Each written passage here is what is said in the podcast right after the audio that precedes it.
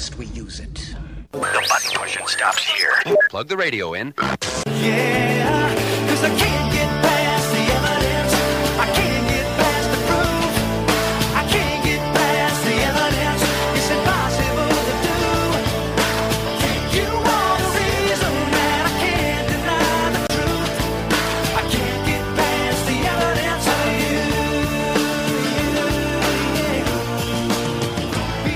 Welcome to the Evidence for Faith radio show. It's a beautiful snowy day here in Ocean City, New Jersey. And you may be listening to us on Life Radio 1020 AM, WIBG, which covers most of southern New Jersey. Or you might be listening to us live streaming from WIBG.com or even iPhone and iPod through the Radiolicious app. Or you could be listening to this by podcast through iTunes or the evidenceforfaith.com website. Welcome. I'm your host, Keith Kendricks. Dr. Mike Larakis is taking a sabbatical for a little while, so he'll be off this month due to his busy schedule as a physician. I'm sure many of you know that he is a physician, and almost every physician has an incredibly busy schedule, so please give him your attention at prayer time. Co hosting today is author and apologist Kirk Hastings. Kirk, welcome back again to the show. Hi, Keith. Good, to be back. Yeah, good to have you here. On the Evidence for Faith radio show, we teach you about how you can know that Christianity is true. That is the purpose of our show, and we'll be covering some of those things today. Christianity has been and continues to be the most positive force for good and human flourishing that the world has ever seen. Jesus Christ has the power to bring the world together as brothers and sisters to live in peace. And when you live the Christian lifestyle and promote the values of Christianity, you help to make the world a better place. So, Kirk and I are here to share the evidence and the arguments that Christianity is true. And we are sponsored in part by Grace Community Church. So, we'll be talking today about some of the new discoveries in the world of science that Kirk and I have been looking at. These things point to the truth of Christianity. These were all discoveries made last year, since it's the new year. We're looking at just things that have come across in the world of science in the year 2010. But before we get into that, there is an important news item. I'm sure most everybody listening to this will be well aware of the uh, shooting of the Arizona uh, moderate representative Gabrielle Giffords and the killing of six other people by an insane mass murderer who I do not care to give the dignity of his name on the show, but uh, that was a real tragedy. Uh, federal Judge John Roll was killed, a nine year old girl was killed, and 13 other people were injured.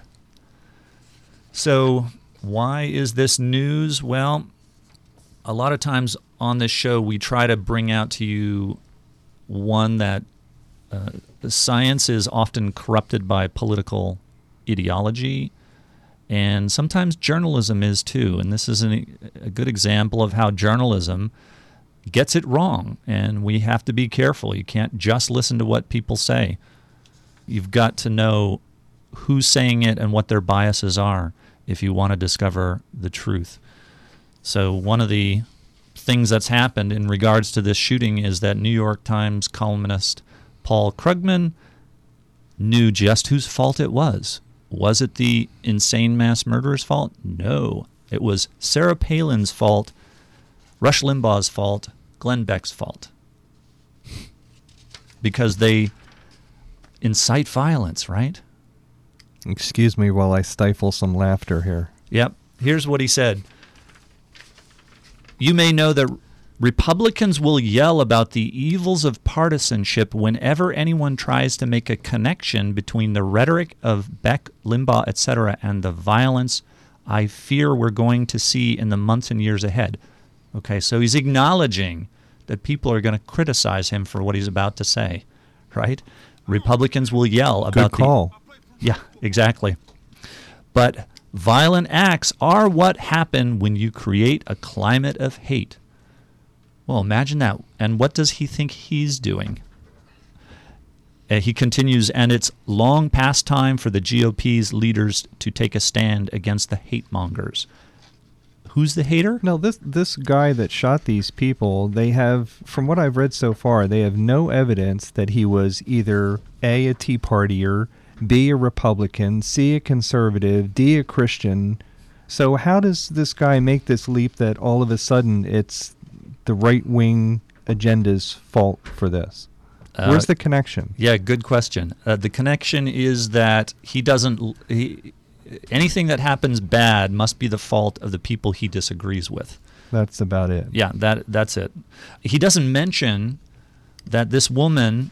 Uh, now he's talking about Sarah Palin Beck and Limbaugh because, of course, there was a recent election, and this woman was, you know, she was somebody that they wanted to elect someone else for. So she Right. was quote unquote targeted. There was a Tea Party candidate running, Running against, against her, her. who, and of course they wanted the Tea Party person to win. Right. But does that mean that they wanted somebody to shoot the other candidate? I Not mean, at come all. on. Right, exactly. And he doesn't mention, this New York Times columnist doesn't mention that the leftists also had targeted her for elimination. They wanted someone else. They wanted somebody more left than Oh, her Really, I hadn't to heard run that for part. office. Yes, they had they had gotten they wanted somebody to run against her in the primaries and they used the words target and bullseye in relationship to to her election in the primaries. So So if this argument works for the right wing, it works for the left wing too. Then Exactly. Exactly. Let me see. I've got another quote here. It says, uh, oh, this is then from CBS, also kind of continued this with where they said, quote, critics of Sarah Palin have already drawn a link between the shooting and the fact that the former Alaska governor puts Giffords on a, quote, target list of lawmakers Palin wanted to see unseated in the midterm elections. So CBS ran with this, reported all kinds of false accusations as if citing posts, posts from Facebook page and random bloggers didn't bolster the uh, one-sided findings. CBS then added some accusatory comments from the congresswoman's father and from Jane Fonda, like the father and Jane Fonda knew anything about who the shooter was. right. So That's really irresponsible, though, to use a tragedy like this to further a political agenda, which is Right. what they're doing and what they often complain about. They say the right wing does, and yet that's exactly what they're doing here. Right. With no proof, no evidence right. that there's any connection here. They're accusing these people of, you know, Sarah Palin had something to do with this. Give me a break. And, and the only evidence about his political views that we know of so far come from his uh, website, where it talks about his favorite uh, books being uh, Mein Kampf and Communist Manifesto, and he talks about his belief that God doesn't exist. So, but again, that's not you can't use that against atheism either. For one thing, it's only one person. Right. So it'd be like saying, well, my grandfather, he took Lasix and he died, so Lasix must have killed him, right? you know, you can't say that. It's only one person. Right. But if, you know, 30% or 50% of people uh, die an hour after taking uh, Lasix, then, you know, of course. Okay, there may would be a problem here. May be a problem, yeah. And I just mentioned that randomly. Don't get scared if you take Lasix. Lasix is a perfectly good drug. so, uh, but besides that, you shouldn't do that even if this were just one person. But besides that, when you listen to when you listen to some of the things he said and wrote, you distinctly get the idea the guy was completely nuts. He can't even finish a coherent sentence. Right. So he was crazy. Regardless of what side he was on, he was just crazy. And I think it's really an irresponsible for news organizations to jump on their political bandwagon and uh, use that as Describe all kinds fodder. of, yeah, political causes involved in this, which had nothing to do with it, just to make their political points. Exactly right. Exactly And right. So unfortunately, um, it, it's just a shame that that uh, that's really a low thing to do. And on the one hand, they're complaining about how much incivility and hate and whatever there is in politics today, and then they turn right around and they they say this kind of stuff, trying to incite hatred against conservatives and Christians and whatever. Right. So you know they're they're undermining their own argument with this stuff. Right. It's a, it's a hypocrisy that they apparently don't recognize. Yeah, well, I wish we could vote all the uh, news anchors on TV out like we can the politicians. There you go. Let's get a whole new crop here. Oh, that'd be nice. Well, uh, still on the political uh, side of things, then, since we do talk about how Christianity influences the world and through people and through government, there is this book that I've been hearing about for a long time, and it's on my wish list to get and read. It's called The 5,000 Year Leap. Have you heard of that book, The 5,000 Year Leap? No, I haven't. Well, I've got a little review of it, and uh, it's very interesting. It apparently is an analysis of the works of the founding fathers. So it says that over 150 volumes of the founding fathers' writings uh, were used to collect these principles of liberty. So they have 28 principles of liber- liberty, and I just thought that I would mention a few of them that are particularly cogent to the Christian worldview. Uh, so, number four is that without religion, the government of a free people cannot be maintained. Hmm. Okay? By religion, of course, the founding fathers typically meant Christianity. That was basically all there was back then and what they were used to. So, without religion, the government of a free people cannot be maintained. And why was that?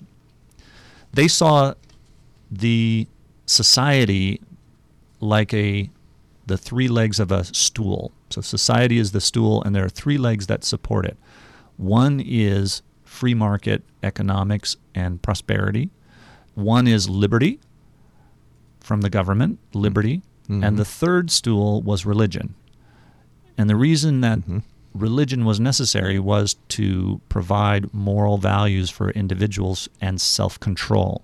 Because without Moral restraint. moral restraint, and that's what they meant by self-government. Mm-hmm. You know, without self-control, too many people resort to violence, and in order to control violence, you have to have more and more government, which oppresses everyone. Right. We're seeing So- that happening today. Yes, We're we seeing are more and more restrictive laws being passed to control people's because behavior. of the abuses of other people, and those abuses in the past would have been self-controlled. They would have Right. maintained because they would have felt it was morally wrong, and the reason they felt it was morally wrong because they were taught it by their religion. Right. So, so that's the uh, three-legged stool of it's not just liberty and prosperity; it's liberty, prosperity, and religion. Mm-hmm. Okay, principle number five: all things were created by God; therefore, upon Him all mankind are equally dependent, and to Him they are equally responsible. Okay, so this is a principle that you would then use to build laws and to build a society Right. and uh, you can see how that would make a big difference if you believe that or you don't believe it. Right. Then number six is all men are created equal. Okay, Mhm. Right. So that's right in the founding documents. A radical idea that Christianity brought into the world. Exactly right. Uh, number eight is that men are endowed by their Creator with certain unalienable rights. Heard that before? Mm-hmm. Okay, straight from the founding fathers. Life, liberty, and the pursuit of happiness. Indeed. And number nine, to protect man's rights, God has revealed certain principles of divine law. Okay? So, did the founding fathers believe in natural law? The idea that you can look at human nature and by careful thought and philosophical thinking figure out some things that are right and other things that are wrong, such as the right to self defense, uh, the right to property, those Mhm. kinds of things. Yes, they did. Right. They believed very much in natural law and that you can build a system of law based on just rational thought, logic, and what we know about human nature. Right. But they also believed that that was not enough. You get so far in your building of society, but you can build an even better society if you recognize that God has also revealed additional laws, moral laws, that are called divine law. So, and that comes from Scripture. That's where we get thou shalt not kill, thou shalt not steal, thou shalt not lie, etc., etc. Yes. Well, you can get from natural law, you can get thou shalt not kill, thou shalt not steal. Uh, lying, I'm not sure if you can get that. You might need divine law for that.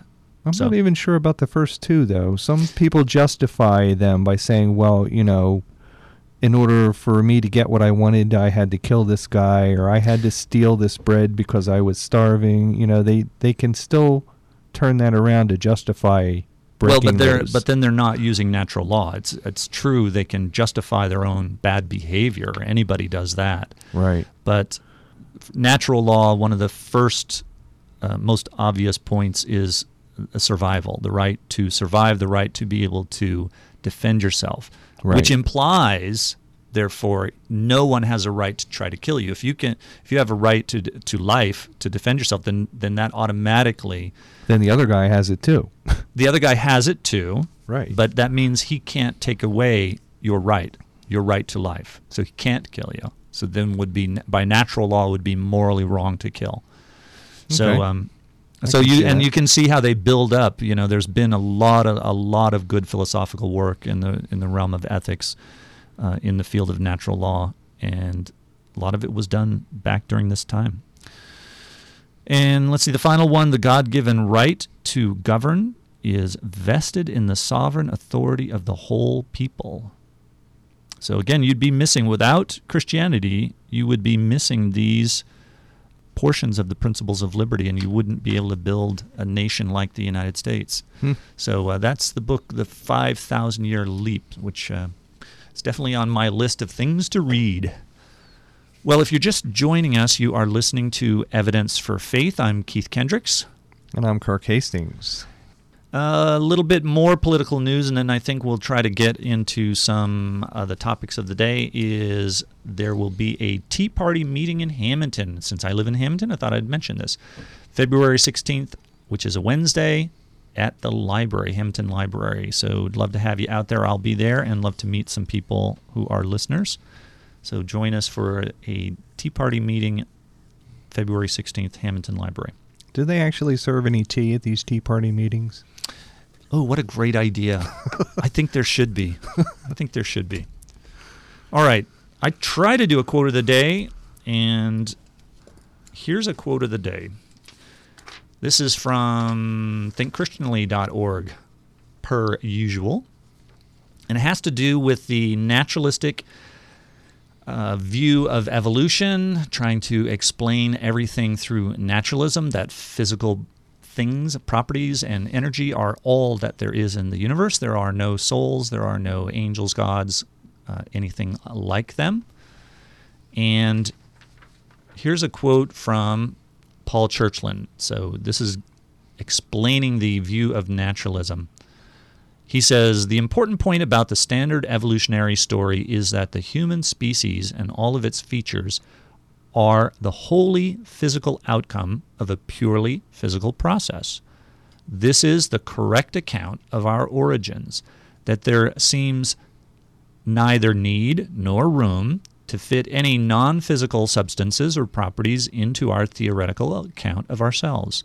We are creatures of matter, and we should learn to live with that fact. That's from Paul Churchland. Now, the problem with that is that if that's true, then there's a bunch of things that just don't fit into that explanation of the world. There's these, what you might call recalcitrant facts that can't be explained away. They remain despite your explanation that all things are merely physical. Mm-hmm. One of them is consciousness. Second is libertarian freedom, free will. Mm-hmm. Third, rationality. How can you be rational if you're simply driven by chemicals? Mm-hmm. Fourth, unified selves. Are you the same person that you were when you were six years old? Or are you different? Are you a unified self or are you not? Well, according to materialism, you're not. In fact, there's probably not a single molecule that's the same in your body as you were as there was when you were six years old. Hmm. Because So they- you're not the same person. That's right. You're not a unified. You were not you when you were six. Okay. Uh, and uh, lastly, intrinsic value and rights, and gets into the moral issue. So, their thesis that everything must be explainable by materialism just doesn't work out. You've got too many things that are then unexplained. So, we have a counter quote from J.P. Moreland about naturalism. He is a philosopher. He says, For the naturalist, there is in principle no scientific explanation as to how evolution, a strictly physical process operating on physical materials, could give rise to something utterly non physical. How can unconscious, purposeless, mindless particles give rise to the unified immaterial selves with internal mental states by simply rearranging according to strict physical laws? The naturalist simply has no answer to this question. By contrast, the Christian theist has an excellent answer as to how mind could arise in the course of events that constitute the history of the universe. For the Christian, personhood, and in fact, a specific person, is more fundamental to reality than matter. So it is no problem to conceive of a personal God creating finite personal selves by an act of his will, but no amount of study of matter will make it at all conceivable that physical stuff all by itself could give rise to mind. So again, that's from J.P. Moreland. That's our quote of the day. Isn't it interesting that they think that their very their very ability to think that they're using to come up with this stuff according to what they're saying they shouldn't be able to think this stuff Yeah, exactly. Right. It's a. uh, it's kind of self-contradictory isn't it It is. It's what Alvin Con- uh, Plantinga calls a defeater. So Okay. it defeats itself. right it's self-defeating Yes, it is. if you go far enough with this then you're you have to throw all your thoughts out the window so nothing you say matters exactly right. or anything you think doesn't exactly matter right. I think I'm, I'll give you an example. One one example of something that is not physical, nor is it energy. So that will be if I can show you that such a thing exists, wouldn't that be proof that there is more to this universe than than physical matter and energy? i would think so Okay. Here here's a description then. If I were to write you a letter and then fax it to your home, mm-hmm okay? What did you receive in the fax? Did you receive physical matter? mm-hmm a piece of paper with But the ink paper was already there. right The paper was already in your house. I didn't send it. and the ink was already in the machine Right. I didn't send you ink. I didn't send you paper. right Did I send you energy? no No, I didn't send you energy. you sent me information. I have an entire Uh, chapter yes, in I my did. book, if I can put a little plug in here, on information That's right. versus matter and energy. That's right. Information is a totally different thing from either matter or energy, and it's not physical. Correct. Correct. Yes, indeed. Yeah. So another another example would be uh, imagine two robots. One robot is busy bolting the door onto a new car. Mm-hmm. The other robot is exactly the same except that it's somebody forgot to load the software in. Mm-hmm. Okay? Now what's different about those two robots physically? One has software and one doesn't. No, physically, as far as matter. Not really anything. Nothing. No. How about energy wise? Any energy difference? If they're both plugged in, nope. They Right. both have energy. Yet but one- one's not using it. One's building a car Right. and the other's not Right. because it's missing something that is not physical. It's missing the not- program to tell it what to do. Exactly right. Exactly right. So uh, the naturalists, it's easy to show you that the naturalists naturalists are, fal- are is false. That there is more to this universe than just physical and or energy. I agree completely. All right. If you are just joining us, you are listening to Evidence for Faith. I'm Keith Kendricks. And I'm Kirk Hastings. And let's get into what kind of breakthroughs there were in 2010.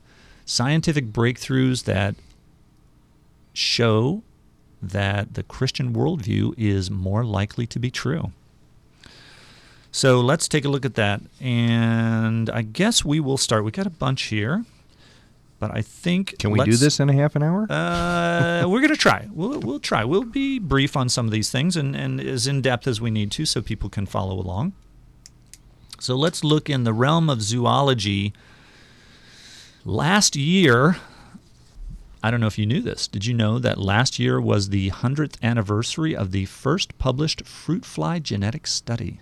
I just found that out. Yeah. So for a hundred years, people have been working with fruit flies trying to see if evolution were true. Right. If they could mutate fruit flies and have them change into something more advanced Right. than a fruit fly.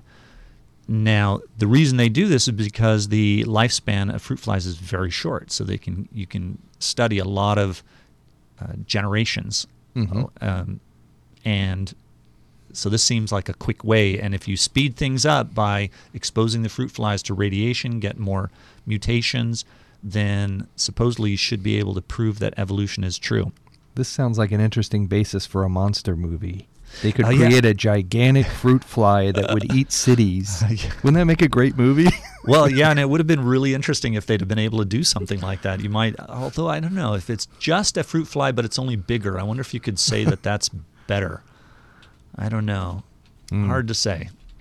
So, regardless of that, they couldn't even do that, though. They couldn't even get. couldn't, couldn't create a monster out of it. Nope, huh? couldn't get. We go. Yes, can create a monster, but not a bigger, not even a big giant fruit fly. Not not even a fruit fly the size of a cow. No. Not even a fruit Shoot. fly that say la- lived twice as long. How about that? Would that Wow. be an improvement? Yeah, that would would be an so. improvement. You would Sure. think that something as easy as that would be possible with all the experiments they did. But in fact, in a century of mutations and manipulations, the fruit fly has remained exactly a fruit fly in its fruit fly kind. So And we've gotten stuck with a bunch of fruit flies with missing legs and wings and all kinds of other abnormalities. That's about all that they've yeah four four wings, two of which don't work. That's about all that they've been able to produce blind fruit fr- flies and things like that. There's one famous one that occurred that the results were released in 1980. Uh, this was an experiment that lasted for nearly 20 years, and it was designed specifically to detect fruit fly evolution.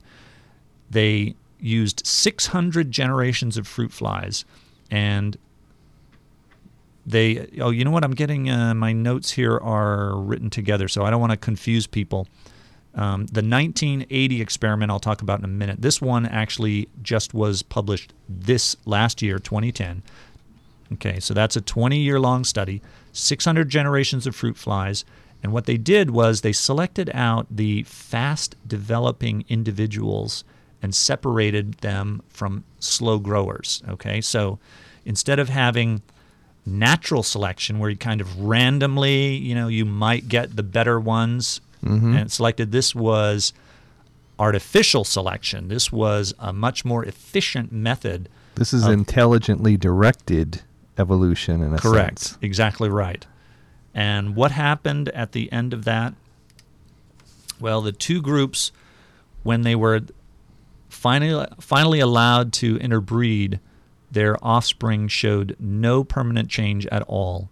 They immediately reverted back to the wild type, which is we've discussed this in the past on previous shows. This is exactly what one expects to occur. So here's a quote from a evolutionary biologist made in 1977. This is from biologist Pierre P. Grassé. And he said, quote, the fruit fly, Drosophila melanogaster, the favorite pet insect of the geneticists, whose geographical, biotopical, urban, and rural genotypes are now known inside out, seems not to have changed since the remotest times. That is uh, been proven by this latest study in 2010, but let me now go back to that one that was done in 1980 that I referred to. That one was to see if evolutionary biologists could document evolution in action. And they obviously felt this would vindicate evolution if they could do that. So what they did was purposely mutated every core gene involved in fruit fly development. Okay, so Mhm. every core gene that had to do with the development of a fruit fly, they specifically and painstakingly tried to mutate that gene to see what would happen. Mm-hmm. Okay. Now, these scientists won the Nobel Prize for this work in 1995, and their research was published in, in Nature. But the the experiments proved that the mutation of any of these core developmental genes that are essential for the fruit fly to develop only resulted in the death or in deformed fruit flies. So no, They didn't come up with any improved fruit fly out of this. not at all. So I find that interesting that after a hundred years of intelligently directed efforts at trying to cause evolution to happen, nothing happened. Right. So why are evolutionists so eager to believe that random, unintelligent, undirected evolution was able to do what these intelligently directed scientists couldn't do? Exactly right. Exactly right. Hmm. Now, uh, one of the things that's also interesting is that that 2010 study that I mentioned, the researchers offered, they suggested an alternative solution for what they what they saw in their 600 generations. They suggested that the natural selection could be acting on already existing variations. So they were able to create a fruit fly that developed faster, but it wouldn't stick around. It wouldn't last. It wasn't what they call fixed. And so Right. therefore it couldn't help the uh, genome, the, the gene pool to advance. Right. So they suggested that maybe there are different variations within the genome that allow the fruit fly to develop faster. And that's exactly the thesis that Dr. Mike and I have mentioned on this show in past shows where we've talked about uh, what evolution is happening. What evolution is happening is the use of genetic information that's already there, hidden in the genome, and is activated, turned on or turned off at different times. So you can find that. There's one podcast that we have called How Life Works, another podcast on variation inducing genetic elements. So, So you're, what you're really talking about here is uh, if we can use the example of the finches on Galapagos Island, the way some of them develop different size beaks um, concerning, you know, the different times of the year or the weather or whether it was a wet year or a dry year or whatever. that's right. So they already they all already had yes. the genes in them for both large beaks and small ones, and they just simply went back and forth from one to the other as they needed. But the inherent genetic ability to do that was already there. Correct. It's not something that just appeared all of a sudden and bang, they have a bigger beak. That's right. And so it was merely a matter of turning on genes and turning off genes. Right. And it was actually engineered and designed to do that. Right. So the In other words, a, a certain amount of adaptability within a species is already there.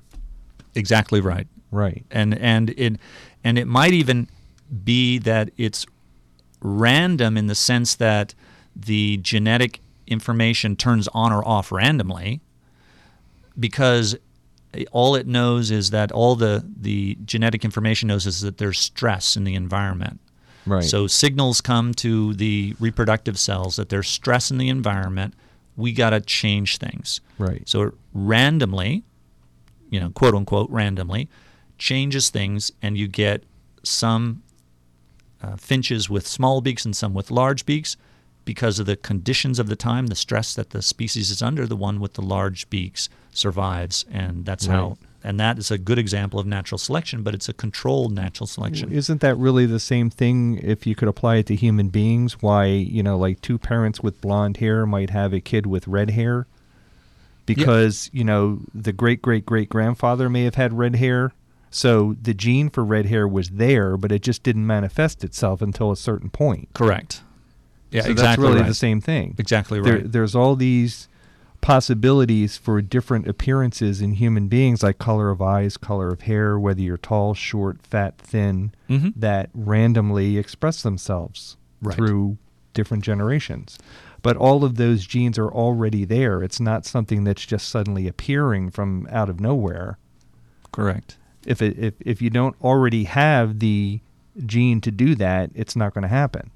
In other words, you're not going to have a kid born that's 30 feet tall Right. because he didn't. Unless there was already for that. Uh, exactly. Yep. So Yep. you know these these science fiction movies where you know it shows where you know hundred years from now we're all going to have huge heads and big brains and all this kind of stuff. Right. It's like if you don't have the gene for that, that will never happen. Right.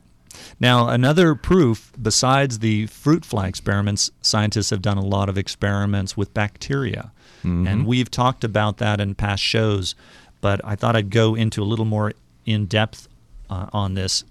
The most famous experiment is done by uh, evolutionary biologist Richard Lenski from Michigan State University, where he and his colleagues have searched for evolution in biology for the past 20 years by growing Escherichia coli in flasks, tracking them for 40 to 50,000 generations. Okay. Wow. So, now, of course, bacteria, they also reproduce quickly, and so you can get. A They must have a short lifespan too. Then, if they can get that many generations in twenty years. Uh, yeah, well, you know, it's uh, interesting about bacteria. Some of them uh, basically live forever uh, because bacteria don't have telomeres that shorten, so they don't have a programmed death system like other organisms. Wow. So what they do is when they become damaged and need to be repaired, they simply duplicate themselves. But they'll also duplicate in other uh, environments where they're being well fed. They'll duplicate things like that. But unless they're attacked and, and killed or poisoned, they essentially live forever. Wow. Yeah, Wow. so- that sounds like a great monster movie too. Yeah, there you go. and I had a good chance to hear about this directly from a biologist at the University of Pennsylvania. I went to hear one of his talks, and he spoke about these uh, experiments. And so you have, you know, this is these this forty to fifty thousand generations. This is equivalent to a million years worth of human uh, evolution. Okay. Wow. 40 to 50,000 generations would be uh, more than a million years. Right. Now, just think about that. Well, okay, in a million years, should we see, according to the evolutionary paradigm, should we see any changes? You should. Uh, yeah, well, you know what? Homo sapiens only goes back about 10,000 generations. Okay? Wow. Yeah, So that's not very long in uh, historical terms. That's right. And Neanderthal man goes only back slightly further. Homo, what they call Heidelbergensis, goes only back 25,000. So you're you're getting back way way back to the beginnings of uh, Homo erectus. So Right. you know the first standing up man. So you should see something happening. You should see some change. Uh, what happened actually? a little bit of improvement in the ability to digest food. Now, how do you think they did that? I Did they know. add some kind of complex mechanism that allowed them to eat a new kind of food? No, in fact, they did it by breaking a gene, breaking the ribose sugar gene and throwing it out. That then made it more efficient for the bacteria to eat the food that they were being fed. Hmm. So the only way that in all this time, the only way for the bacteria to progress was to progress by breaking the genes that were in it. So this is a this gave rise to this quote that I have from University of Bristol emeritus professor of bacteriology Alan Linton. So here's his quote. But where is the experimental evidence? None exists in the literature claiming that one species has been shown to evolve into another. Bacteria, the simplest form of independent life, are ideal for this kind of study, with generation times of 20 to 30 minutes and populations achieved after 18 hours. But throughout 150 years of the science of bacteriology, there is no evidence that one species of bacteria has changed into another, in spite of the fact that populations have been exposed to potent chemical and physical uh, mutagens. There we go. And that uniquely bacteria possess extra chromosomal transmissible plasmids. Okay, so bacteria share genetic information between each other. Since there is no evidence for species changes between the simplest forms of unicellular, unicellular life, it is not surprising that there is no evidence for evolution from prokaryotic to eukaryotic cells, let alone throughout the whole array of higher multicellular organisms. Hmm. How do you like that quote? Wow. When are we going to hear that on the nightly news? Yeah, probably not. Don't hold your breath, right? Not too soon, I don't think.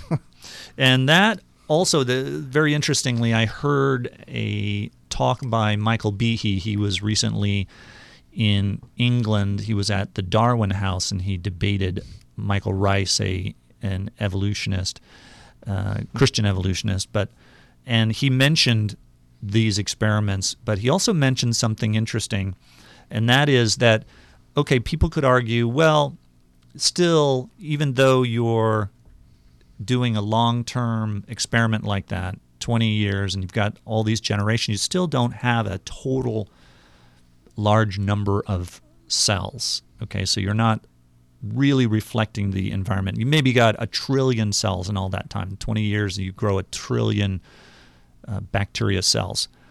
But he pointed out that there But no matter is- how many cells you, you work on, you can always say, well, you didn't have enough. Well, You- let's you should put have it- done 10 more. Let's put and it you would into have got it. a real life scenario. How about the malaria?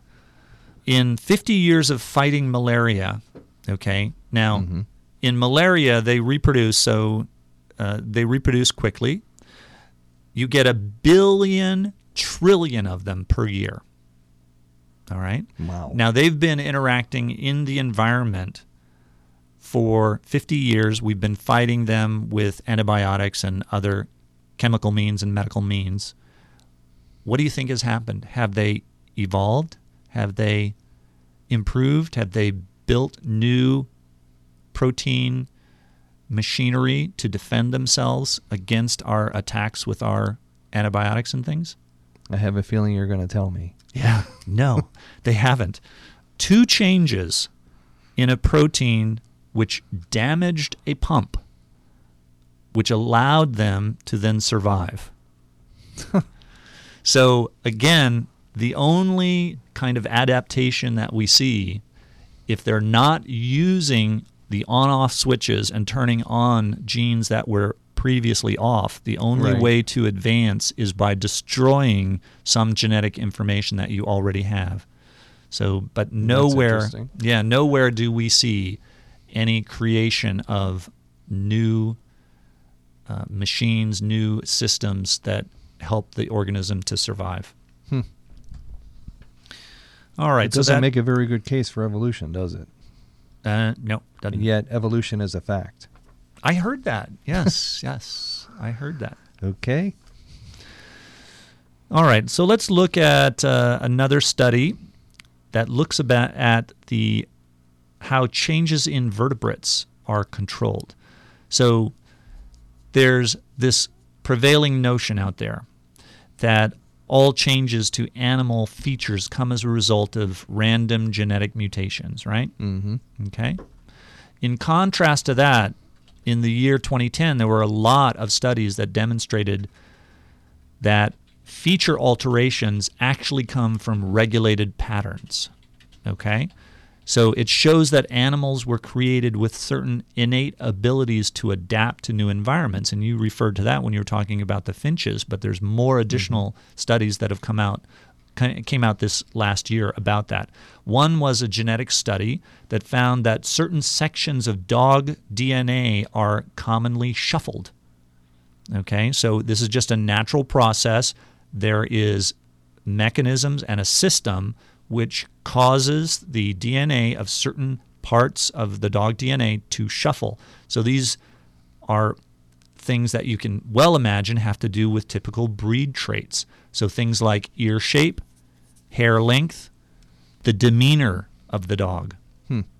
In the meantime, the rest of the DNA remains stable. So there are deliberately there are designed into DNA deliberate mechanisms to purposely cause variation. And we've talked about in past shows how the ancestry of the dog has been traced all the way down to the wolf species, the Middle Eastern wolf species, as the ancestor to all dog kinds. Mm-hmm. There was another study that showed similar uh, results in butterflies. Okay, only one or two genes are used as elegant switches to turn on or off wing coloration patterns. So you can have incredibly rapid change, wholesale color changes occurring in just one generation because of this on off ability, turning on genetic information that was already there that had mm-hmm. been previously lying dormant. Then there was this interesting study that showed how genetic changes can be linked together. Okay? This was a study that showed that in hammerhead sharks, the flat head portion of a shark can a, there can be a genetic change that makes this uh, head portion longer. Okay, so in sharks that have this head portion longer, they also are equipped with smaller pectoral fins, and vice versa. So these two The two changes tend to come about at the same time. they come about, and they're they're connected.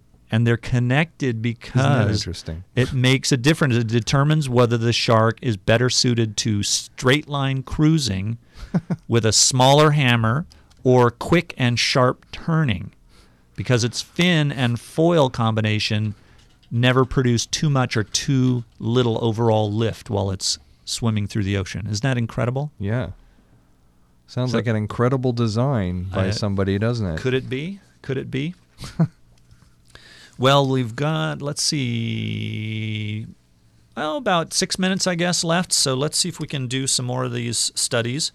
we If you're- should also mention too that there's quite a bit of scientific evidence too that shows that there are inherent limits in species for change. That's, well, that species can change like you're describing here up to a certain point, but they can't go beyond that point. In other words, That's to become true. another animal. That's true, and that was dramatically shown in those bacteria experiments, Right. where the experiment lasted for 20 years, but the all the change occurred right away at the beginning right. when they were put into the flasks with the new type of food source.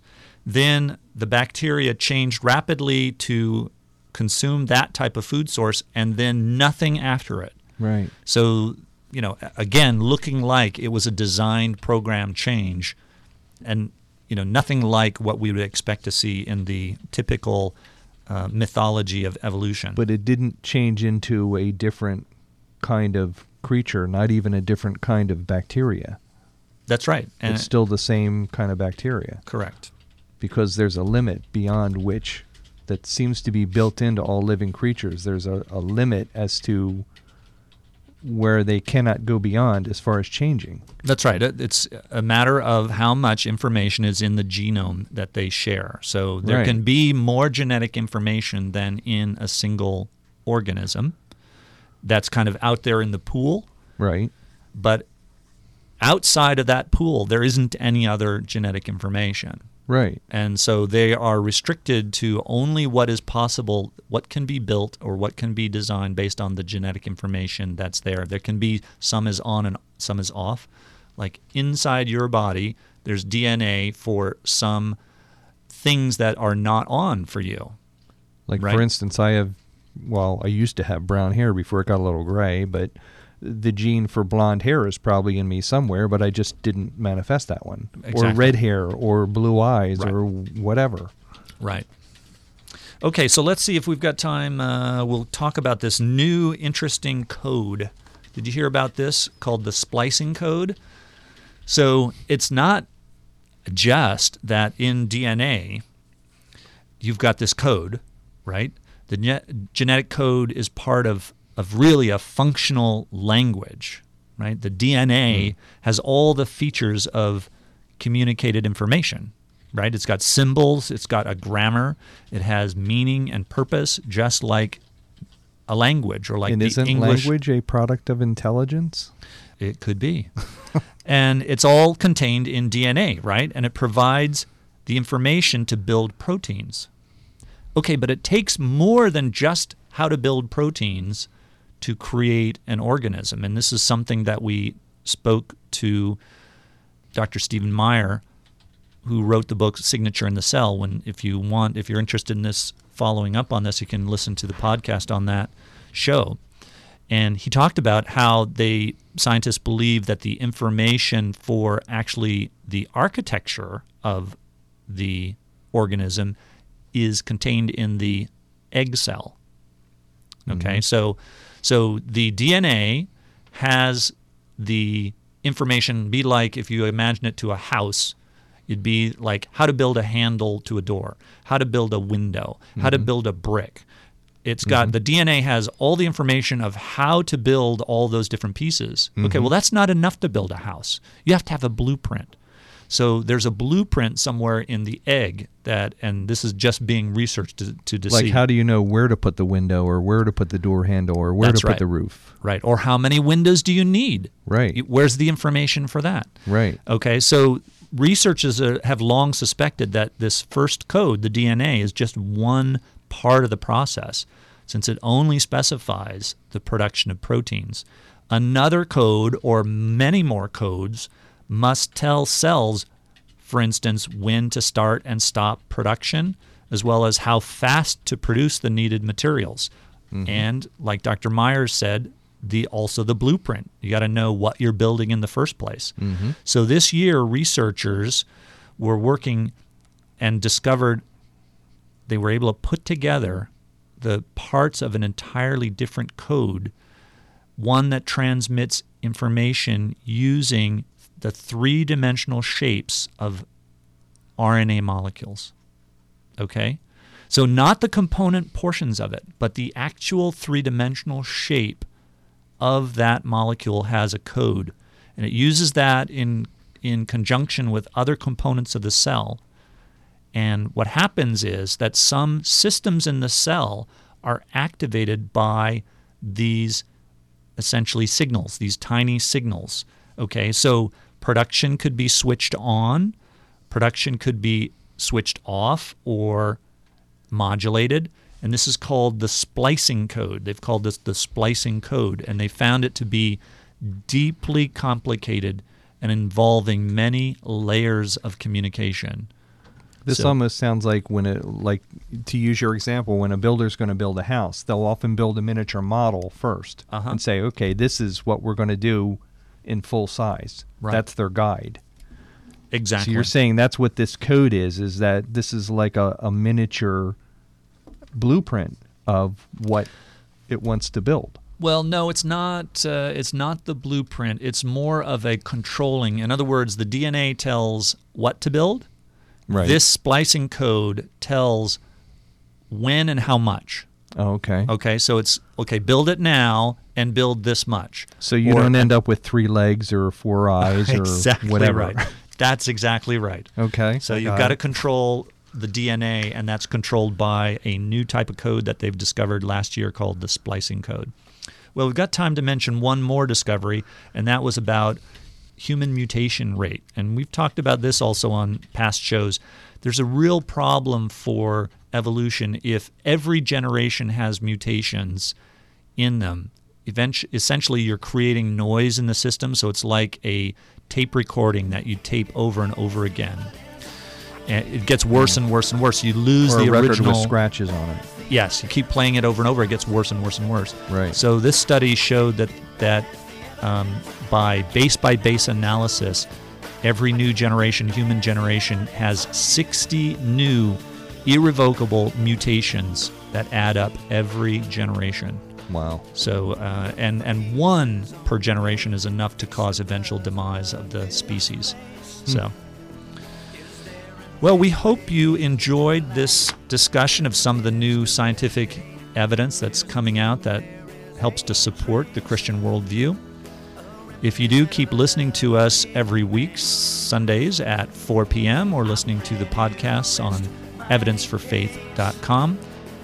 And always remember that the best reason for becoming a Christian is because it's true.